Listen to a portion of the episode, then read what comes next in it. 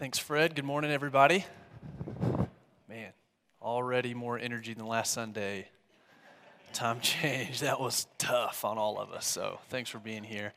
Uh, yeah, we're going to be in Psalm 131 today. Uh, and as we get ready to jump in, I, I want to kind of make an announcement. So I, I noticed like last week when I get up here, I look out and I want to like spend the first five minutes just saying hey to people I haven't seen in a week or two, you know, but I can't because that would just be weird for everybody else, and some people are introverts and would like die, you know. So I won't do that. But uh, but I want to. It got, it got us thinking, and so we and, and I was talking to Fred this week and the, the other staff, and we wanted to make sure everybody knew about uh, coming up this summer, because now that we're like, oh my gosh, we actually like summer's coming, and we can like do stuff you know, like make a plan maybe. Um, uh, Want to let you know this Wednesday, this uh, summer, we're going to start doing something different on Wednesday nights throughout the summer. So, as you know, if you've been in a growth group or you're in a growth group, those typically end around Easter time. And so, the beginning of May, we're going to pick up doing some stuff on Wednesday nights uh, through like the first or second week of August. Okay, so, so those will look a, a little different. Um, and, I just want to kind of explain it to you so as you're thinking through summertime and, and things like that, um, you, you, can prepare for it. Um, each uh, month, uh, each week of the month, each Wednesday night of the month, we'll have something different going on, okay? So, so each month, the first Wednesday night of the month is going to be a potluck. Come on, church. All right, yeah. That's like the best response I've ever gotten up here. So good. So we'll, uh, so uh, it'll be in the fellowship hall. So that'll be fun. Um, and, and so if, you, if you're interested in that, coming up soon, I think around Easter time, we'll have registration links. And so if you, if you are interested in coming to the potluck, register just so we know like how many chairs to set up. And we have some people that are covering like the main dish, and then everybody else is just responsible for sides and desserts, okay? So I have registrations coming up. Don't let the registration deter you if it's like a, la- it's summertime, so we get it if it's like a last minute thing. That's okay. The first Wednesday night, if, you, if you're either going to sign up and not show up or you're not going to sign up and then show up, the first Wednesday night of the month to do that. So it's going to be a potluck uh, each uh, first Wednesday of the month uh, for May, June, July, and August. The second Wednesday night of the month, each month, we're going to offer different courses.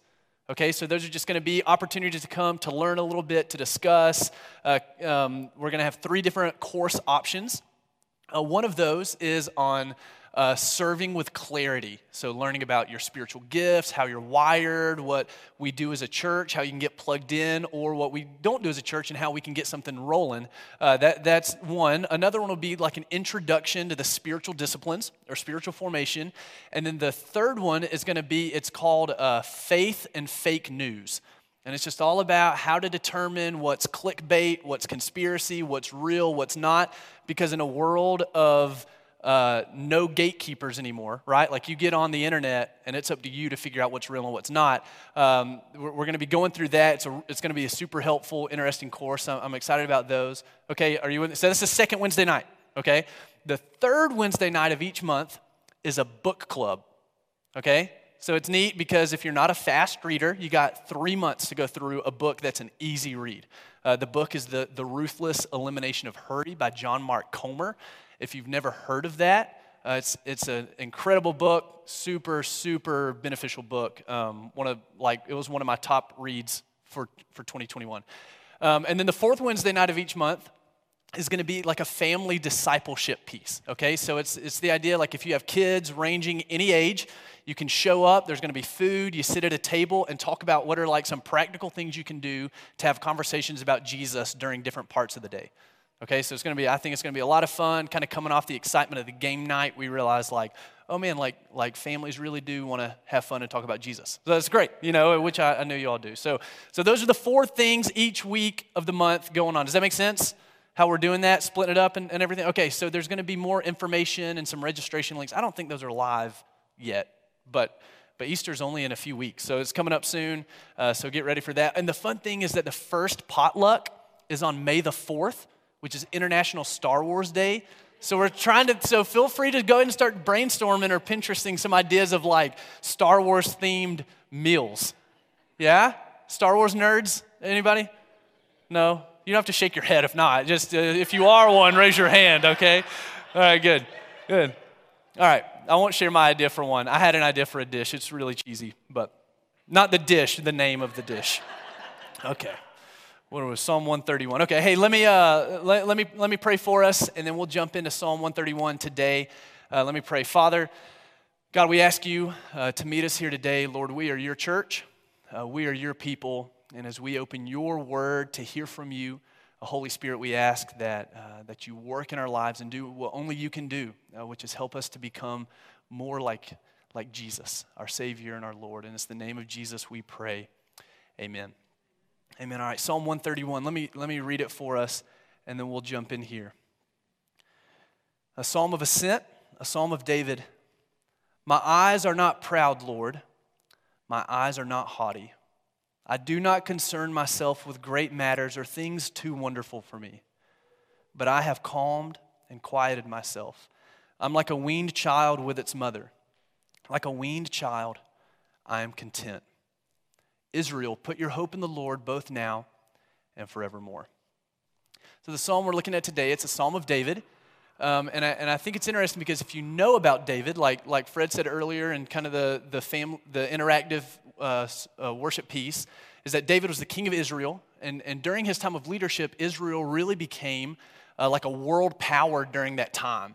And so I think it's interesting that we get his first few words like, My heart is not proud, my eyes are not haughty. Because if you think of his life trajectory, right, like he went from the son who was in the field taking care of the sheep that was forgotten about to the king. Yeah? Like to think of a guy like, like your, your uh, sermon, your translation may say something like, My heart is not lifted up or my eyes are not lifted too high or something like that, very directional. Uh, so, they, but, but it's interesting because, like, how do you get any higher than the throne, right? Like, so I thought it was, so it's kind of interesting that David starts out at this and I, like this, and I can't help but think that this is an older David that's uh, looking back on his life, reflecting on some events that have taken place. Um, David uh, was a guy, the Lord said when he chose David to be the next king of Israel, that he was a man after, after God's own heart. That's how he was described. He was the one who, who uh, God was teaching the prophet Samuel and the rest of Israel not to look at anyone's outward appearance, but their inward, their, their inside, their heart, how their heart was. And so he was, and he was the one chosen. There was, there's some people that are way smarter than me that look at this psalm and think that David was reflecting back on two uh, instances in his life where he was able to actually take these words and put them into practice. Okay, so, so just a quick little overview of how David uh, became the king, and I'm gonna, and then we're gonna kind of think about these instances as we go through the psalm together. Okay, so so uh, the first king of Israel, the first king ever, uh, was a guy named Saul, and Saul was the guy that Israel wanted and that God chose uh, to give them what they wanted, so that they could be like everyone else around them. He was the guy he looked the part. Uh, he was tall. He was a good-looking dude. He was like great in mil- like military battles and stuff like that. But he was a terrible king, and he wasn't like a good guy. Okay, so God, because of Saul not being obedient and faithful to what God wanted him to do as the king, uh, God took the throne away from him, and He said He was going to give it to someone who He could, who God would have the uh, someone in His lineage be on the throne forever, which we know ultimately was Jesus, but it was a guy named David. So David is chosen as king, but, but there's a really like weird period of David's life where he was chosen by the prophet Samuel, by God. Uh, he was anointed as the future king, but Saul was still the king. Okay, so you have this young guy who, who was anointed as the future king, and then you have Saul, an older, like wicked dude who is still the king on the throne. And so eventually you can like if you've read the story, David keeps like having military like victories and he keeps doing all this great stuff and there were people even like sing there's like a song made that was like Saul with his thousands and David with his tens of thousands. And so Saul gets super jealous and he starts doing, you know, what you do when you get jealous, you just try to kill somebody. That's what, he, that's what Saul started doing to David. He just started trying to kill him. Like, like there's this time where David's just playing the harp and Saul gets a spear and tries to pin him against the wall, you know, and, and I mean, cra- this is crazy stuff. And so uh, David, it, it, gets so bad that David just flees. Like he flees the, the city that he was supposed to be the king in, and he's like wandering around the, out in the wilderness. And, and anytime Saul would, would hear about David uh, uh, being somewhere, he would, he would like gather, it was his number, he would gather 3,000 soldiers and track down David and try to kill him. So that happens two times. We get the stories in 1 Samuel chapter 24 and 1 Samuel chapter 26. And so I want to kind of keep this in mind that, that both times uh, Saul kind of has David trapped, but, but then there's this like, it's su- such a fun story. David gets by them and like has the chance to kill Saul and take what was like ju- very justifiably his. Yeah? Like, like he could have killed Saul and taken the throne, the thing that was already promised to him, and he had been anointed to. But David, he had to practice trusting God. So let's look at, let's look at verse 1 and kind of walk through it. My heart is not proud, Lord. My eyes are not haughty. I do not concern myself with great matters or things too wonderful for me. See, this psalm, what we're looking at today, and what we see David doing is that David is reflecting on what it means to take a posture of humility. Taking a posture of humility. Those, those, turns of phrase there, uh, you know, my, my, like I said, it might say, like, my heart is not lifted up or my eyes are not raised too high. That's an idea of, of literally being above someone so that you can look down on them. Okay, so, so that's the word picture there. Is like literally it's an idea of pride. Like David saying, like, like, God, I had the chance, but I chose not to think that I was better than someone else. And that's a posture of humility. David refused to let himself believe that he was better than anyone else. That's what he was doing. See, in the first story of, of, of uh, sparing Saul's life, David and his men, they were hiding in a cave. So they're like back in this deep cave. Uh, David had like a few guys that he had gathered as he was running away from Saul. They were all kind of vagabonds and exiles. And, and uh, so they start following him there in the back of the cave. Um, and they thought for sure, like, this is the end. you know, like, like, but instead it says that Saul went into the cave by himself. And the Bible says he went in to relieve himself. And so, not to make a joke, but literally, Saul could not have been more vulnerable or exposed to attack than at that moment. And David, what it says it does is that David walks up and he cuts off a corner of Saul's robe, which is super symbolic. I mean, back then, like, we don't think much about robes, but back then, the robe was only the king wore a robe like that. And so, for David to cut off a corner was very symbolic of him taking the kingship away from Saul. In, in the second story, uh, we see that, that uh, Saul and his 3,000 men are tracking David once again and David sneaks up at night and even tells guys that are with him, like guys are like, hey, I'll go do it for you so you don't have blood on your hands. And David says, no, no, no, like, like he, he didn't want to take any chances. So he sneaks up on Saul, and instead of killing him, he takes his water jug and he takes his spear that time. And he sneaks away. And both times he calls out to Saul and he talks to him. He's like, hey, Saul, like, like tell me what I've done wrong. Here's what I have. But what's interesting is that David repents. He refuses to believe that even though Saul was like trying to kill him, like Saul was wrongfully treating him. Uh, he, he, he was refusing to give to David what was rightfully his by God. Um, David, with the robe representing the kingship, and then the water jug and the spear representing wealth and military might, like a jug of water by your head while you're asleep. Like, you know, it's hard to come by in the desert? Water, you know? So like it's the it's the representation of wealth, and then the the spear of the king. The king would stay back in battle, and he would hold the spear like different ways, and then the army would would obey whatever his spear was telling them to do. So as the idea. So David symbolically took those things, but both times he repented and asked Saul to forgive him. Like that's crazy. I mean, but but really, when you read the psalm, that makes sense. If David's reflecting back on these things, he's saying that Saul, I could have killed you, but I refuse to let myself believe I'm better than you, no matter the circumstance. And I'm sorry, he chose repentance and reconciliation instead of retribution. I mean, how easily it would have been justified. I mean, like I said, there were guys that were telling David both times, like, hey, David, this is the, your chance. Like, God has given him into your hands. All you got to do is kill him. Like, just, just, just, no problem, right? Like, like, like get be done with this fear and anxiety and worry. Just kill Saul, take matters into your own hands, but David refused to do it. He chose a posture of humility. So, what do we learn about humility from David? There's two, there's two kind of takeaways I think that we learn from the story and from this psalm. And the first one is that we position ourselves in a posture of humility when we accept who God made us to be. When we accept the way we're wired, when we accept our last week, if you were here, you watched online, we talked about limits. Like all of us have limits. We can only do so much. We're not made to be all things to all people all the time. David knew that God had a plan for him too, and it was to be the king of Israel one day, but not while Saul was still alive. David, even as he repented, when he cut the corner of Saul's robe, he said, Who am I to lift my hand against the Lord's anointed? Like, man, who, like, what a great question. I mean, anybody could have said David, like, and his soldiers with him said, like, you're the guy.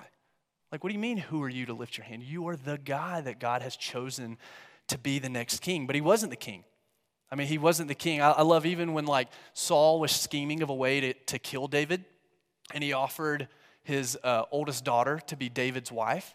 And I love, he said, Hey, you can marry, you can marry my daughter. And I love David's response. He's like, Who am I to marry his daughter? I'm a poor man and I'm barely known, which is, just sounds like if you grew up in the South, just like a killer. That's a great old man South saying. You know what I'm saying? Like, I'm a poor man and barely known. Like, I could just hear it on the front porch with some sweet tea. You know, like, it's just so good. But I love that response. He's just honest about who he is, he's embraced his limits, and he didn't let his position define who he was. He could have easily have said, No, this is my right. But instead, he, he chose humility. He chose to understand who God made him to be in that moment. And, and we've all seen this play out in different ways in our lives. Um, think back, if you can, to when you were a kid, like in kindergarten, if you did that exercise of what you wanted to be when you grew up. You guys remember what you wanted to be? Can you guys, some of us, can we remember that far back? Remember those dreams when you were a little kid?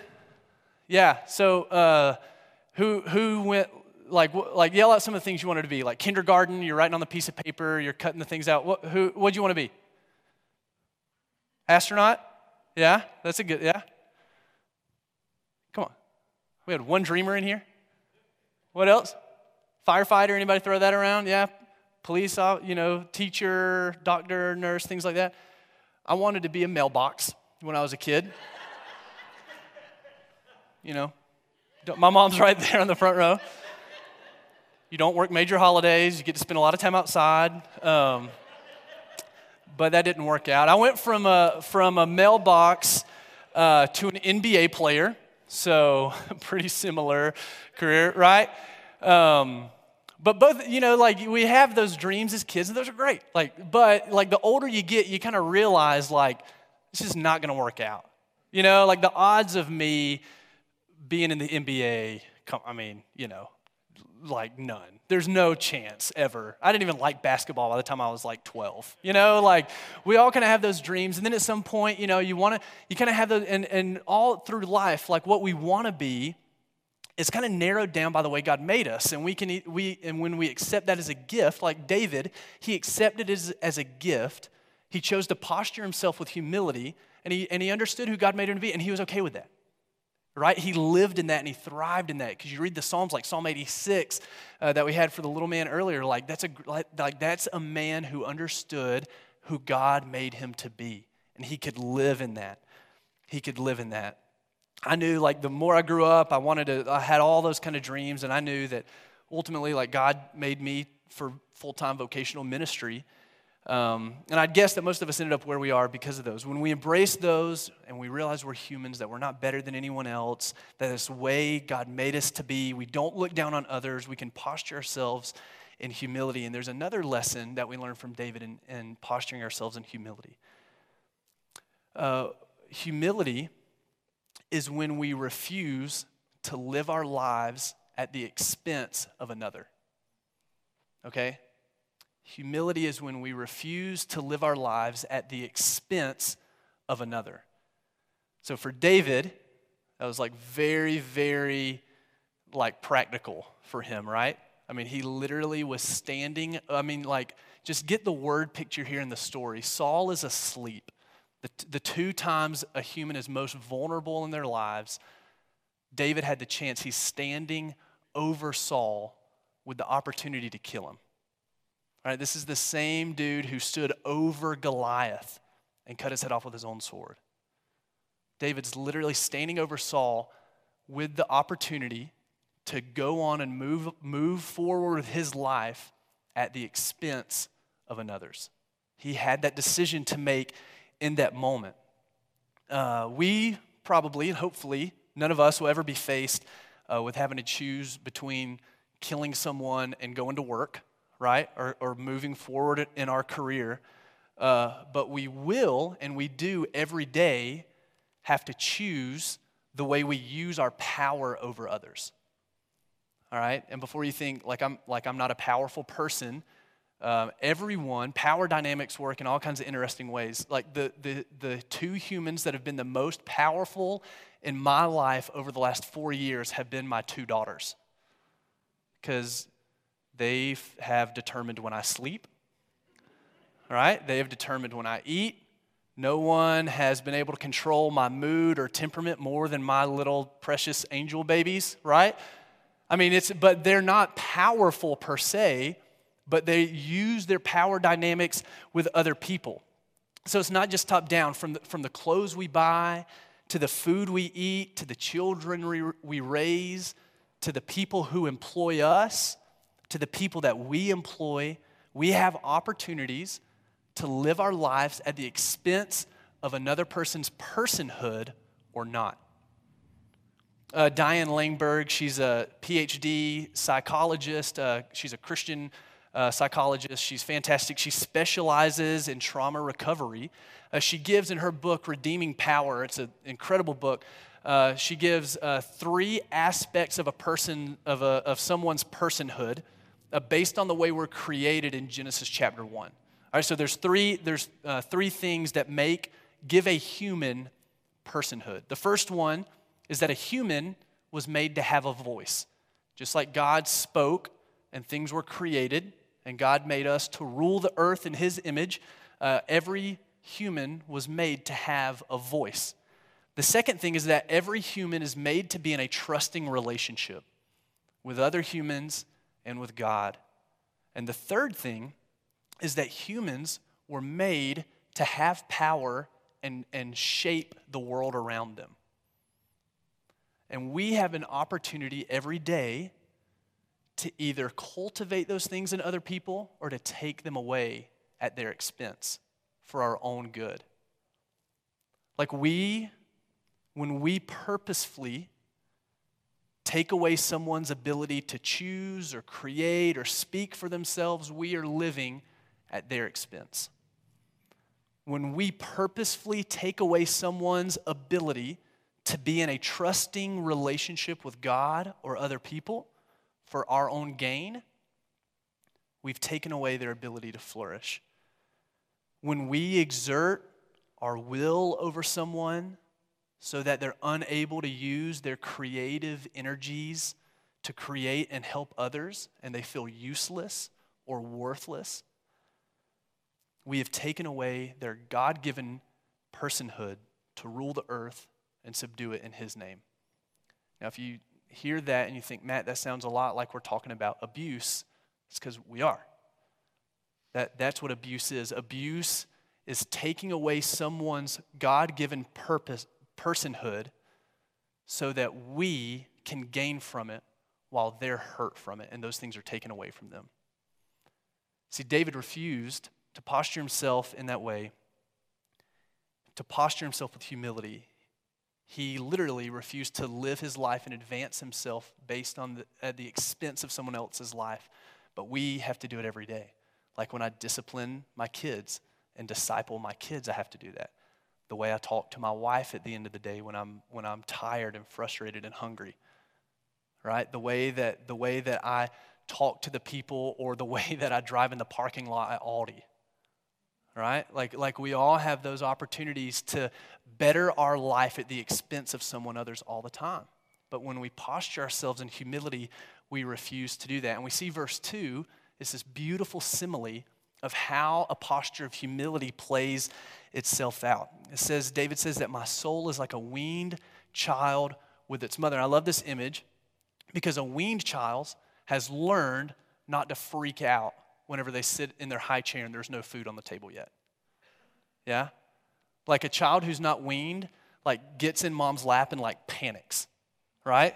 Because it hasn't learned that like it's like you're gonna get fed, you're gonna get nurtured, right? You're gonna be protected. They haven't done that yet. Abigail, our one and a half year old, uh, she's been doing this like super cute thing. Um, I know I, I, talk about my kids a lot, but sorry. Um, like I love that. Like one of her favorite things. Anytime we sit down on the couch, she walks over. We have like a basket of blankets um, at the end of our couch, and she walks over and she tries to grab one, and she says blankie, but it says mek me. So she's grabbing a, a blankie, and she just wants to come just chill on the couch. But it's interesting because when she comes and sits on my lap, it's like playtime. You know, it's like, let's wrestle, let's like fight. She's been into this thing where she wants to lick my nose all the time, which I'm not, I'm not sure why, but whatever. Like in like a, in like two years, that'll be weird. Like right now, it's fine. So a year and a half, it's like okay, like let's enjoy it. So, but it's fun. But like she goes and sits on Anna's lap on the couch, and she just like doesn't move. She just lays back and just chills. And like I don't know all the psychology behind that and stuff like that, but but it's just interesting when I when I read this word picture, I thought about that that simile of just being able like like that's what it is. See, uh, the the word picture David gets is that he's trusted God, he's postured himself in humility, knowing that God's going to provide and give him what he's promised. A heart that trusts God is a heart that can choose humility and rest in God's faithfulness. And so let me just ask you, like, like what are you freaking out about? Like, what's that thing that's giving you knots in your stomach? Or like, what, what's the thing that you lay down at night and you can't sleep, or you wake up at 2 a.m. and you can't go back to sleep because that thing's just, just draining your, your mental energy. Just can't shake it. Because here's what I'm gonna do I'm not gonna ask us, I'm not gonna ask you to rate your anxiety level or like what that thing is, how much control that thing has over you. What I'm going to ask us to do is that, that thing that came to mind that, that you can't, that maybe even right now is making your heart race a little bit and you're checking your Fitbit and your heart rate's spiking. What I'm going to ask you to do, instead of rating that on a scale from 1 to 10, I'm going to ask you to rate on a scale from 1 to 10 how much are you projecting that on other people? Because that's what a child that's not weaned is doing. It's projecting its anxiety on its mother. Because here's what some of us have probably done. Either you've verbally or mentally, whether you've recognized it or not, you've consented to the, the idea that, like, if I don't use the tension in my shoulders and, like, the tightness in my chest to get other people to do stuff, it's not going to get done. Like, you, you've come to a point, maybe, where you feel like you have to use that anxiety in order to just check the boxes and get through the day. Like the weaned child has learned that the nourishment, the protection, the nurturing is coming and they don't have to freak out anymore. And some of us are, are, are there, but some of us feel like I don't get my deadline by taking it easy. Yeah, like the house, my kids aren't going to clean the house if I'm calm. And so, what we've done is we've chosen to allow that anxiety to be projected on other people. And I just want to see if I can offer you a better way. Uh, Eugene Peterson, in his message translation, puts the words of Jesus of Matthew 11 like this. So you may know the Matthew, like, Come to me, you who are weary and burdened, and I will give you rest. Listen to the way Eugene Peterson puts it. He says, Are you tired? Are you worn out? Are you burned out on religion? Then come to me. These are the words of Jesus. He says, Get away with me and you'll recover your life. I'll show you how to take a real rest. Walk with me, work with me, watch how I do it. This is, a, this is one of my favorite lines. Learn the unforced rhythms of my grace. I won't lay anything heavy or ill fitting on you. Keep company with me, and you'll learn to live freely and lightly. See, when we, when we try to use that anxiety and we, and we actually nurture it a little bit to try to get things done or get other people to do what we want them to do, we're doing the opposite of living freely and lightly because we're not living the life of Jesus at that point. We must learn the rhythms of Jesus and his unforced grace. Uh, living freely and lightly just doesn't like happen on accident. Yeah? And it, and it does, uh, living freely and lightly doesn't live at the expense of others. And it means that you become a non anxious presence to the people around you. Uh, this is a life, a life that's learned the unforced rhythms of grace of Jesus. It's a life that's, that's active, but it's not reactive. It doesn't have your emotional state controlled by the news or social media. Uh, when we posture ourselves in humility, we're able to do that because we know that uh, God is faithful and that He'll give us all that we need. Uh, David gives a, a great picture of a life trusting God as that child. Just like, like a child, like you have to train not to panic when it's time to eat. Yeah, like, like first thing in the morning, like we go ahead and have a bowl of cereal waiting for Abigail on the table, and we walk her straight there, you know? But if it's not there, this morning it wasn't there, she lost her biscuits. Like it just, it was, it was tough. Um, it takes time and training to, to learn that way of life. And it's the same with us. It's the same. It's time with Jesus. There's no substitute for it. You're not going to do it by living off someone else's spirituality. It's only going to come through, through your time with Jesus, learning from him. And see, while David reflects, he, David gives a, gives a great uh, reflection, he gives a good posture of humility. He's a great example. But ultimately, the fulfillment of humility came in Jesus. David was, was great. David was a great dude, uh, except for that one big thing. Uh, but he was just a type. David was just a type of the one to come. Because we know of the better king, right? The perfect king. David chose humility by not taking Saul's life, but Jesus humbled himself by dying for his enemies. David was the faithful king of Israel, but Jesus is the faithful Son of God. David, we read in, in his story that he had blood on his hands as a man of war, and so he couldn't build the temple of God, which was the place where life is found. But Jesus shed his own blood to build his temple in us.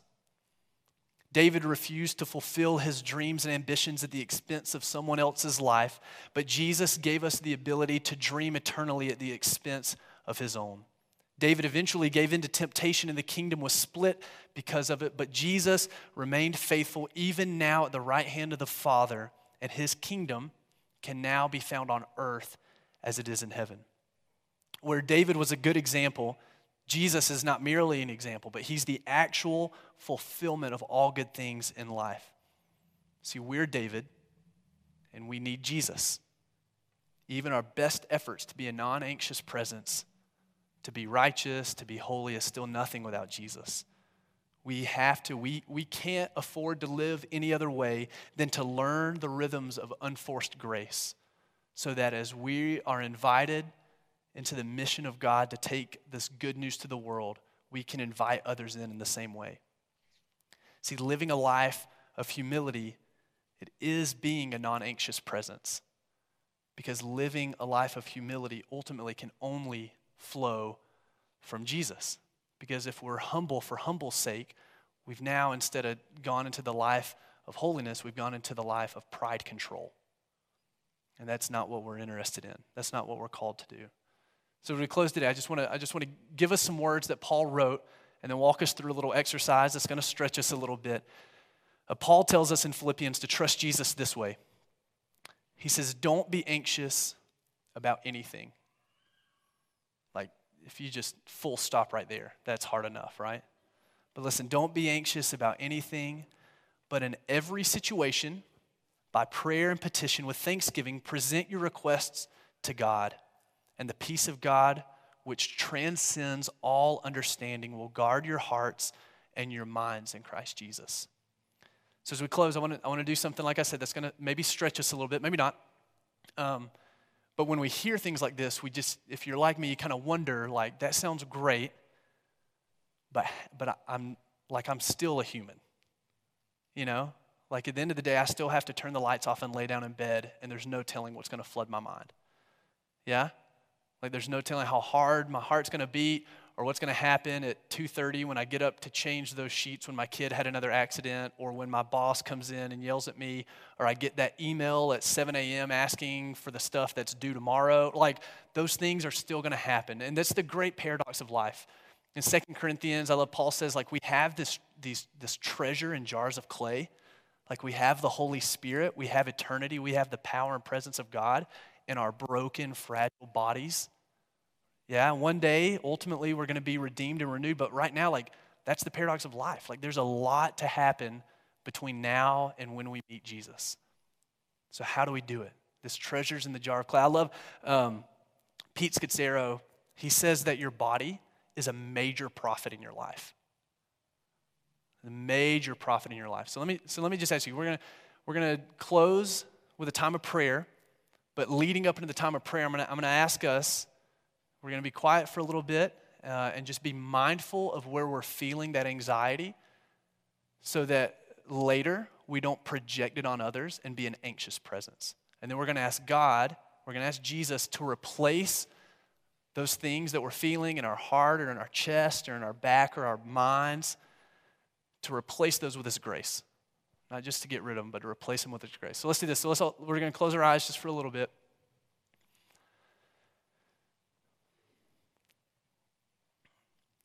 And take some time just to take some, some, some deep breaths. And as you even just hear the word pressure or anxiety or fear be aware of where that comes up. Maybe it's in your upper back, your shoulders get tight. Maybe your heart starts racing, those kind of light, fast beats. Maybe you feel it in your head, your cheeks are getting warm because that comes out in anger.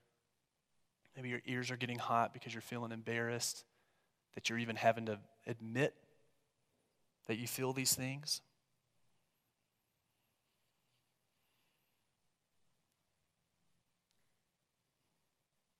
Maybe your fists are clenched because you just don't want to feel like you're letting go of control because if you have your anxiety, you at least know that it's there.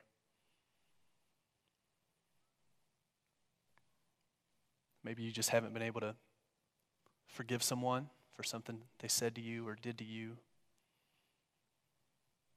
And you can feel your eyes getting hot.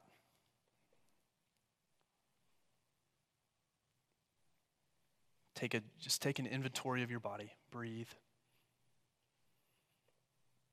And then, whenever you're ready, you can just ask Jesus to replace those with his grace, with his light and easy burden. You can say it out loud, you can whisper it, you can say it quietly.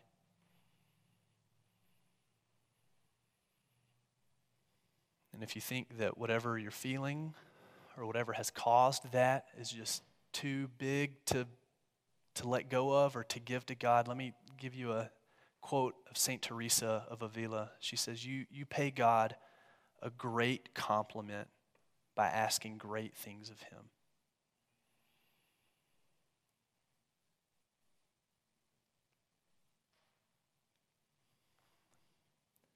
Jesus, we thank you that you came to earth and humbled yourself to die for us.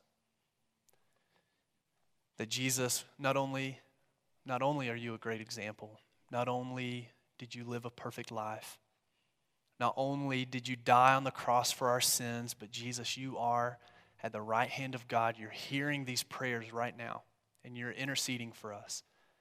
And Jesus, our bodies, they groan, waiting for that day where you come back, make all wrong things right. Give us our renewed bodies so that we can live in your presence forever. But God, until then, we're here. We're on earth. We feel that anxiety. We feel that hurt, that brokenness.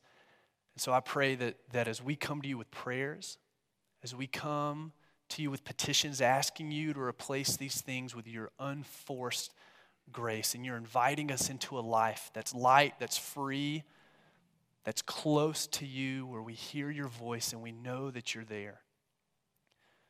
Holy Spirit, I ask that you meet us here, you answer these prayers, and that a peace that surpasses all understanding comes into all of our lives, Father, so that as we go out to our homes today, to work, to school, to whatever you have for us, wherever you have us, God, that people understand that we're different because our non anxious presence, our humility comes from you and you alone.